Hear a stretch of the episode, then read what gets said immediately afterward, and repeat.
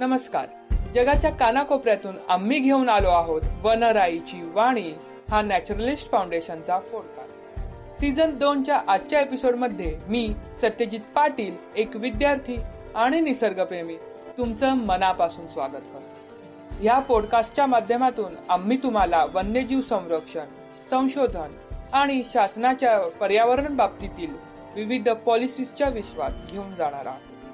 आज आपण जाणून घेऊया क्लायमेट चेंजमुळे कॅनडाच्या किनाऱ्यावरील वितळणाऱ्या बर्फाबद्दल जे येणाऱ्या भविष्यात कशा प्रकारे हानिकारक ठरू शकते. त्यानंतर जाणून घेणार आहोत इंडोनेशियामधील ज्वालामुखीच्या उद्रेकांविषयी. आणि शेवटी आपण एक आनंददायक बातमी जाणून घेणार आहोत. ती म्हणजे भारतातील सिंह आणि डॉल्फिनच्या संवर्धनासाठीच्या प्रकल्पाची घोषणा. चला तर मग सुरू करूया.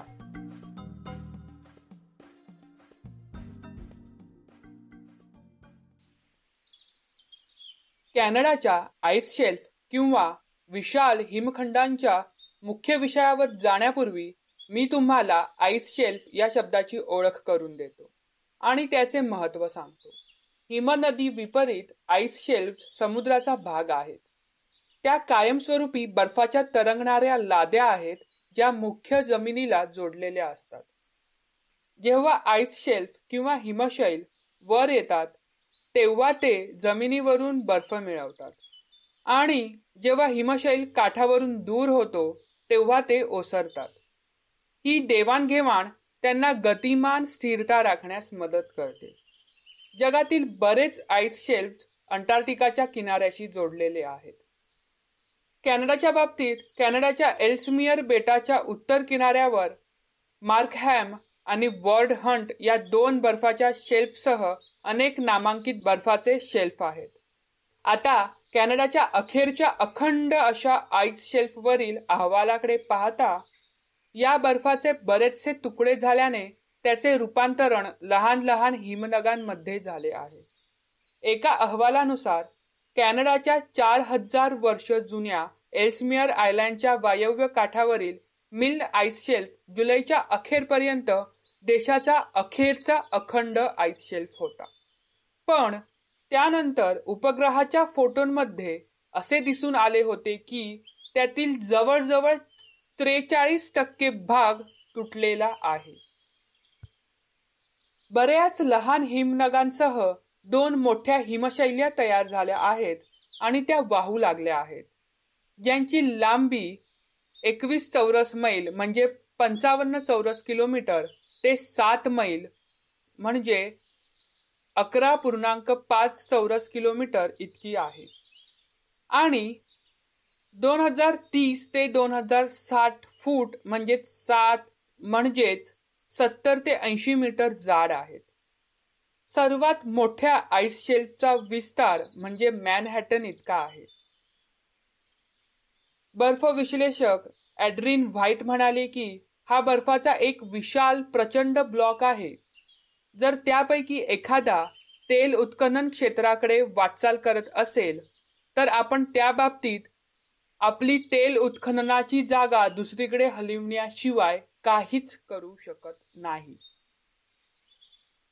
बहात्तर चौरस मैल किंवा एकशे सत्याऐंशी चौरस किलोमीटरचे निळ्या वितळणाऱ्या पाण्याचे ठिपके असलेले कुंड आणि पांढरे आईस शेल्फ कोलंबिया जिल्ह्यापेक्षा मोठे होते. परंतु आता ते वितळून एक्केचाळीस चौरस मैल म्हणजे एकशे सहा चौरस किलोमीटर पर्यंत कमी झाले आहेत. हे तर फक्त एक प्रकरण आहे जे नोंदवले गेले आहे. तसे तर जगभरातील बर्फाच्या शेल्फचे आजपर्यंत कितीतरी नुकसान झाले असेल. बर्फाचे शेल्फ कोसळणे ही एक नैसर्गिक प्रक्रिया आहे. परंतु गेल्या तीस वर्षात अंटार्क्टिक द्वीपकल्प व कॅनडाच्या उत्तर किनारपट्टीवरील बर्फाच्या शेल्फमध्ये तीव्र विघटन झाले आहे. मार्च दोन हजार आठमध्ये अंटार्क्टिकामधील विल्किन्स आईस शेल्फने चारशे चौरस किलोमीटरपेक्षा जास्त माघार घेतली. त्या उन्हाळ्याच्या उत्तरार्धात उत्तर कॅनडामधील एल्समियर बेटालगत अनेक बर्फाचे शेल्फ काही दिवसात तुटले. त्याशिवाय इतर अनेक हिमनग वितळून लहान झाले आहेत.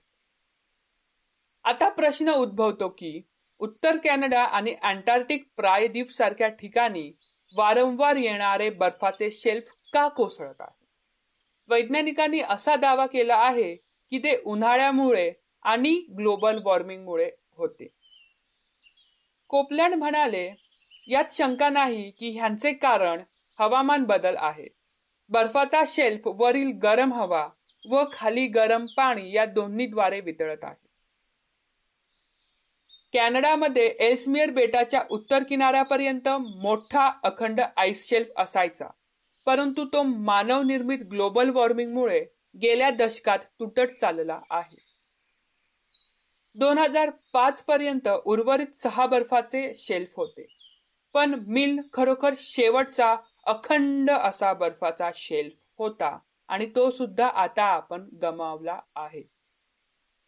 आता आपण जाणून घेऊया यामुळे काय फरक पडतो.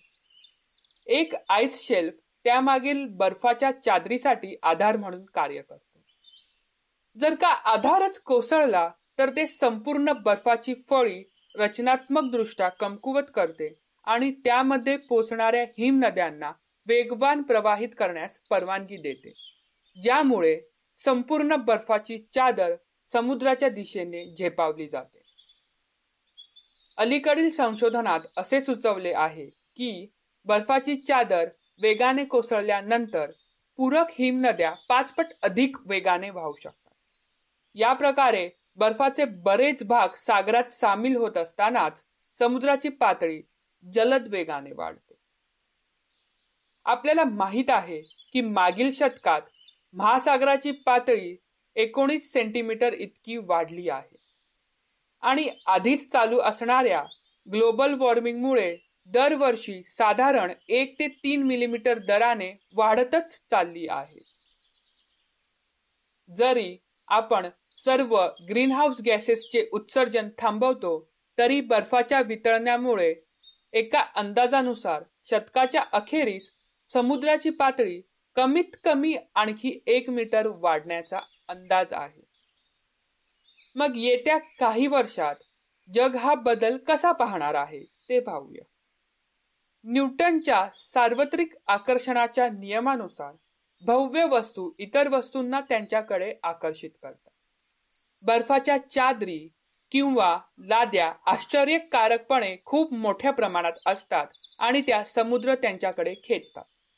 जेव्हा लक्षणीय प्रमाणात बर्फ वितळले जाते तेव्हा ते गुरुत्वाकर्षणाचे आकर्षण कमकुवत करते आणि समुद्राच्या मागे ग्रहाच्या उलट टोकाकडे वितरित करते.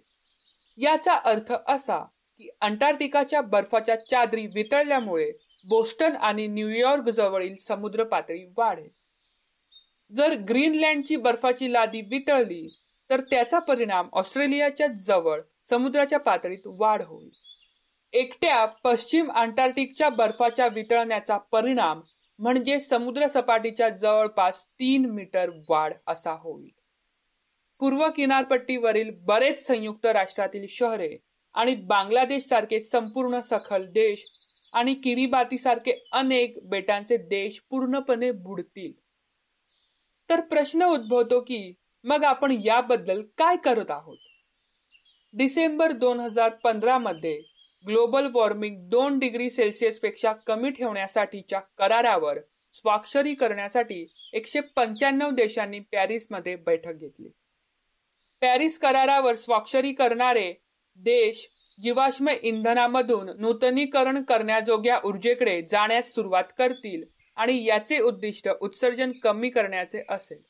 आणि अखेर दोन हजार पन्नासमध्ये निव्वळ शून्य उत्सर्जनाचे उद्दिष्ट गाठावे असे प्रयत्न असतील. काही वैज्ञानिकांचे म्हणणे आहे की पश्चिम अंटार्क्टिकाच्या बर्फाच्या चादरीवर मोठ्या प्रमाणात समुद्राचे पाणी सोडल्याने ते बर्फाचे कोसळणे आणि समुद्र पातळीत तीव्र वाढ होण्यास रोखू शकते. परंतु हे निराकरण करणे खूपच महागडे अविश्वसनीयपणे कठीण आणि या क्षेत्राच्या अद्वितीय परिसंस्थेसाठी संभाव्य विध्वंसक परिणामाचे व धोक्याचे ठरणार आहे. हे प्रकाशन थेट मानवी हस्तक्षेपाद्वारे कोसळणाऱ्या बर्फाच्या चादरी व लाद्या थांबवणे किती आव्हानात्मक आहे हे सूचित करते. समुद्राच्या पातळीवरील वाढीस मर्यादा घालण्याचे प्राधान्य अद्याप ग्रीनहाऊस गॅस उत्सर्जन कमी करणे आहे. आणि प्रत्येक राष्ट्राला एक देश म्हणून जोखीम व्यवस्थापित करण्यासाठी उत्सर्जन कमी करणे हा एकमेव शक्य आणि उपयुक्त उपाय आहे. रिंग ऑफ फायरच्या स्थानामुळे इंडोनेशियामध्ये अनेक ज्वालामुखी आणि भूकंप क्षेत्रे आहेत. हा तांत्रिकदृष्ट्या हॉर्सशू किंवा घोड्याच्या नालाच्या आकाराचा प्रदेश आहे ज्याभोवती प्रशांत महासागरामध्ये टेक्टॉनिक प्लेट्सचा काठ आहे. हे क्षेत्र जगातील नोंदवलेले नव्वद टक्के भूकंपांचे आयोजन करते आणि जगातील सर्व सक्रिय ज्वालामुखींपैकी पंच्याहत्तर टक्के ज्वालामुखी येथेच आहेत. इंडोनेशियात एकूण एकशे सत्तेचाळीस ज्वालामुखींपैकी एकोणऐंशी कार्यरत किंवा ऍक्टिव्ह आहेत. नुकत्याच झालेल्या स्फोटात इंडोनेशियातील उत्तर सुमात्रा येथे एका बेटावर वसलेल्या माउंट सिनाबंगच्या ठिकाणी सोळा हजार फूट इतक्या मोठ्या धुराचा ढग आणि राख आकाशात सोडली गेली ज्याद्वारे जवळजवळचा परिसर अंधारात झाकला गेला. दोन हजार दहा मध्ये चारशे वर्षात प्रथमच या ज्वालामुखीचा डोंगर पुन्हा जागृत झाला आणि तेव्हापासून अत्यंत सक्रिय राहिला आहे. दोन हजार चौदा मध्ये स्फोटात सोळा जणांचा मृत्यू झाला होता. तर दोन हजार अठरा मध्ये झालेल्या दुसऱ्या स्फोटात आणखी सात जणांचा मृत्यू झाला. ज्वालामुखी ही निसर्गाच्या सर्वात विध्वंसक शक्तींपैकी एक आहे. ज्वालामुखी आपल्या ग्रहावर सर्वत्र पसरलेले आहेत. ज्यापैकी एक हजार पाचशे सक्रिय ज्वालामुखी जगभरात आढळू शकतात आणि असंख्य ज्वालामुखी समुद्राच्या तळात आढळून आले आहेत. जमीन असो वा पाण्याखाली जेथे दोन वेगळ्या टेक्टॉनिक प्लेट्स भेटतात त्या ठिकाणी ग्रहावरील जवळजवळ पंच्याहत्तर टक्के ज्वालामुखी दिसून येतात. परंतु तुम्हाला आश्चर्य वाटेल की ज्वालामुखी का बरं फुटत असते? ज्वालामुखी सक्रिय सुप्त किंवा विलुप्त ज्वालामुखी म्हणून वर्गीकृत केले जाऊ शकतात. सक्रिय ज्वालामुखी हे असे आहेत की जे सध्या फुटत आहेत किंवा जिथे जिथे फुटतात तेथे फुटण्याची चिन्हे दर्शवतात. सुप्त ज्वालामुखींचा अर्थ असा आहे की ज्यांची वर्तमानात कोणतीही गतिविधी नाही परंतु ते अलीकडेच फुटलेले आहेत. आणि नामशेष ज्वालामुखी म्हणजे ते कधीच फुटणार नाहीत. ज्वालामुखीच्या कार्याचा प्रवास पृथ्वीच्या हृदयात खोल भूमिगत होतो ज्याला पृथ्वीचा गाभा किंवा इंग्रजीमध्ये कोर असे म्हणतात. सूर्याच्या पृष्ठभागा इतकाच गरम असणारा पृथ्वीचा गाभा त्याच्यातील उष्णता खडकाळ आवरणाभोवती स्थानांतरित करतो.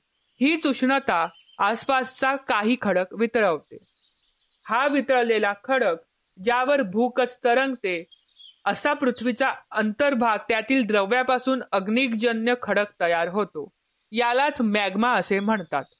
जो सभोवतालच्या घन खडकाळ आवरणापेक्षा हलका असतो. मग मॅग्मा पृथ्वीच्या कवचांवरील भेगांमधून बाहेर पडून याचा उद्रेक होतो आणि यालाच ज्वालामुखीचा स्फोट झाला असे म्हणतात.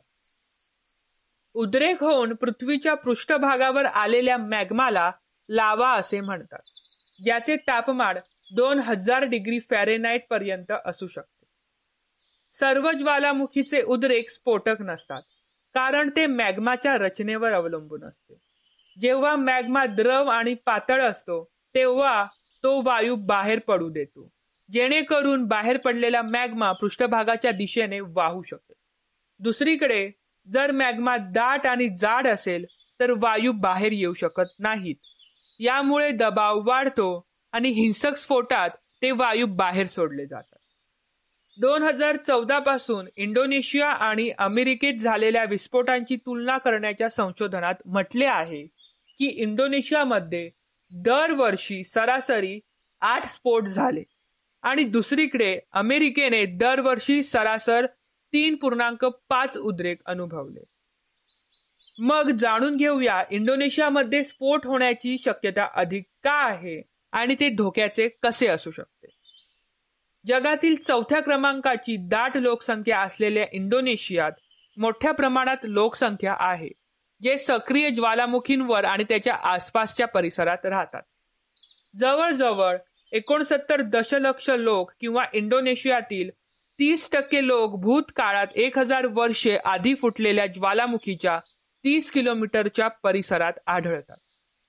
विमानतळ बंदरे आणि रस्ते यासारख्या त्याच्या काही पायाभूत सुविधा देखील सक्रिय ज्वालामुखीच्या जवळच आहेत.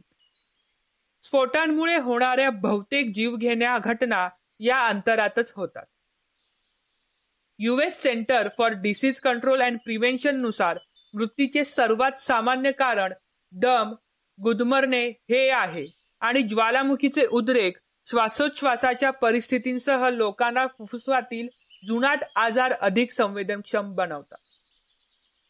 जवळपास राहणाऱ्या लोकांना दाणेदार लहान राख असलेल्या कणांच्या जोखमीचा धोका जास्त असतो. ही राख डोळ्यासाठी हानिकारक असते आणि अन्न व पाणी स्रोत दूषित करते. ते केवळ भूमीवरील लोकांनाच नव्हे तर इंडोनेशियात उडणारी विमानेही धोक्यात आणतात. इंडोनेशियन विमानतळ विस्फोटांमुळे कमीत कमी तीन वेळा बंद पडतात आणि त्यामुळे पर्यटन उद्योगाचे मोठ्या प्रमाणात नुकसान होते. जवळपास फुटल्याचा धोका टाळण्यासाठी वैज्ञानिक ज्वालामुखीच्या काही भूकंपाचा अभ्यास करण्यासाठी सिस्मोमीटरचा वापर करतात जे मॅग्माच्या क्रियेमुळे सामान्यतः फुटण्याआधी उद्भवतात. तथापि एखाद्या विस्फोटाचा अंदाज घेण्याचा हा अत्यंत अनिश्चित मार्ग आहे आणि स्फोट आणि गॅस उत्सर्जनाचे प्रमाण माहीत नाही आणि तरीही शास्त्रज्ञ त्यांच्या भविष्यवाणीची अचूकता सुधारण्यासाठी कार्य करत आहे इंडोनेशियन सरकार लोकांना माउंट सिनाबंग जवळच्या भागापासून दूर राहण्याची माहिती देऊन त्यांचे सर्वोत्तम प्रयत्न करीत आहे. कारण येत्या काही दिवसात ज्वालामुखीच्या विस्फोटाचा अंदाज ज्वालामुखी विशेषज्ञांनी दिला आहे. काही आपत्ती टाळता येत नाहीत परंतु आपण एकत्र काम केल्यास आपण त्यासाठी तयार राहू शकतो. हेच आपल्याला ह्यापासून लक्षात येते. चला आता आपण एक चांगली बातमी ऐकूया. पंतप्रधान नरेंद्र मोदी यांनी पंधरा ऑगस्ट दोन हजार वीस रोजी स्वातंत्र्य दिनाच्या दिवशी घोषणा केली की सिंह आणि डॉल्फिनसाठी केंद्र सरकार जैवविविधता संवर्धन प्रकल्प सुरू करणार आहे. या दोन नवीन प्रकल्पांना हत्ती व व्याघ्र संवर्धन प्रकल्पासारखेच यश मिळणे आवश्यक आहे. हे प्रकल्प एकात्मिक पद्धतीने त्यांच्या नैसर्गिक वस्तीतील प्रजातींचे संरक्षण करतील. पंतप्रधान पुढे म्हणाले की बऱ्याच वर्षात भारतातील वाघांची संख्या वाढली आहे. पर्यावरणाचा समतोल साधून विकासाच्या दिशेने मोर्चा काढता येतो हे भारताने दाखवून दिले आहे. तर आता आशियाई सिंह आणि डॉल्फिन्सना संवर्धनाची आवश्यकता का आहे हे जाणून घेऊया. हे प्राणी धोक्यात आलेली लुप्तप्राय म्हणजेच एंडेंजर्ड प्रजाती आहेत. लुप्तप्राय प्रजातींचा अर्थ असा आहे की त्यांची लोकसंख्या वेगाने कमी झाल्याने नामशेष होण्याचा धोका आहे.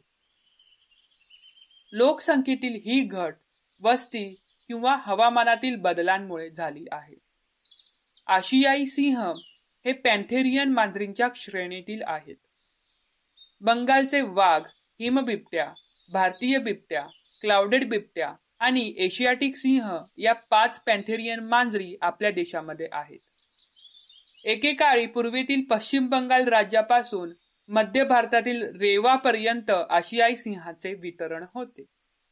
सध्या राष्ट्रीय गीर उद्यान आणि वन्यजीव अभयारण्य हे आशियाई सिंहाचे एकमेव निवासस्थान आहे. आशियाई सिंहाची अखेरची लोकसंख्या गुजरातच्या सौराष्ट्र भागाच्या दक्षिण पश्चिम भागात कोरड्या पर्णपाती जंगले आणि मोकळ्या दाट गवताळ क्षेत्रामध्ये आहे. आशियाई सिंह आयुसीएन रेड लिस्टमध्ये धोक्यात आलेली प्रजाती म्हणून सूचीबद्ध आहेत.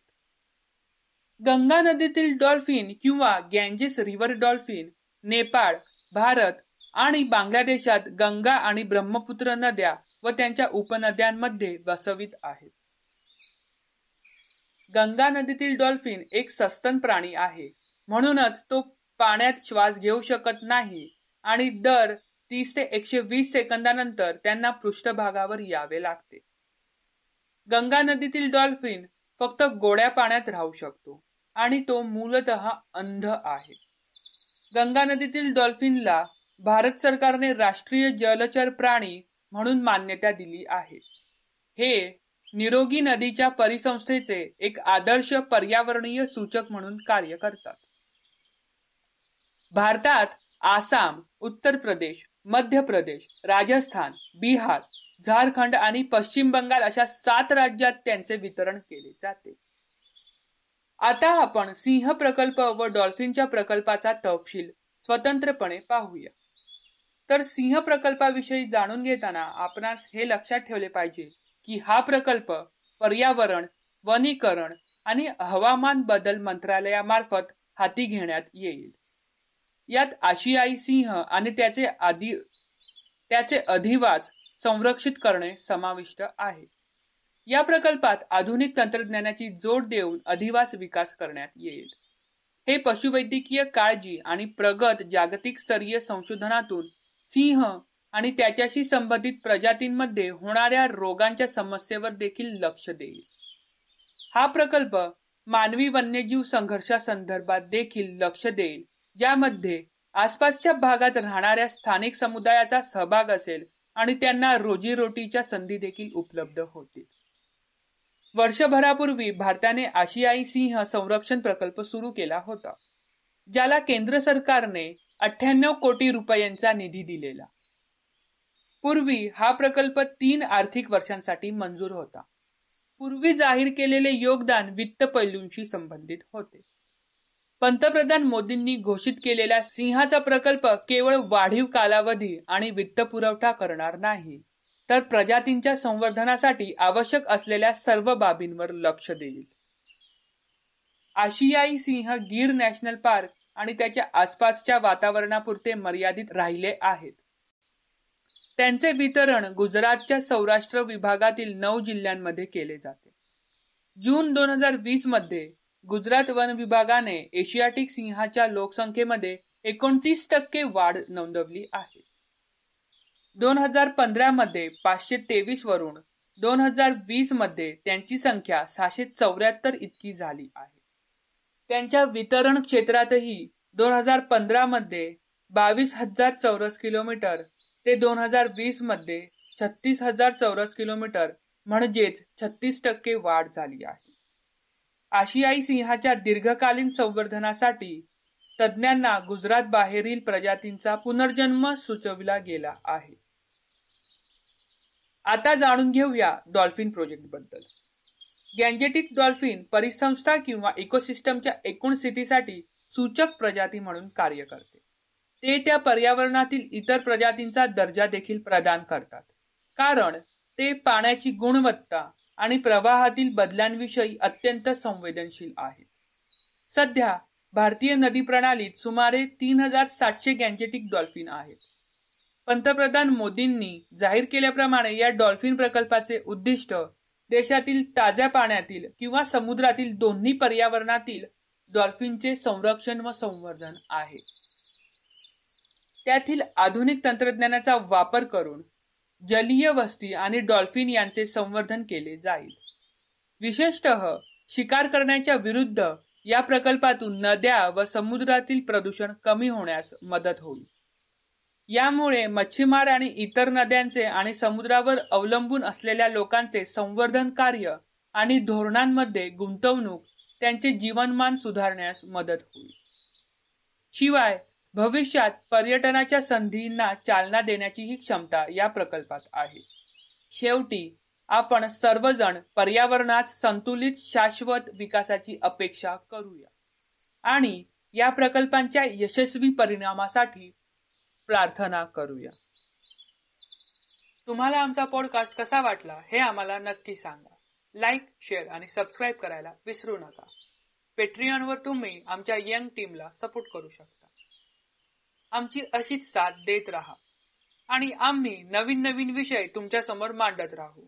आमच्या कार्यक्रमात तुम्ही सगळे सहभागी झालात त्यासाठी धन्यवाद. हसत राहा आणि घरी राहा सुरक्षित राहा.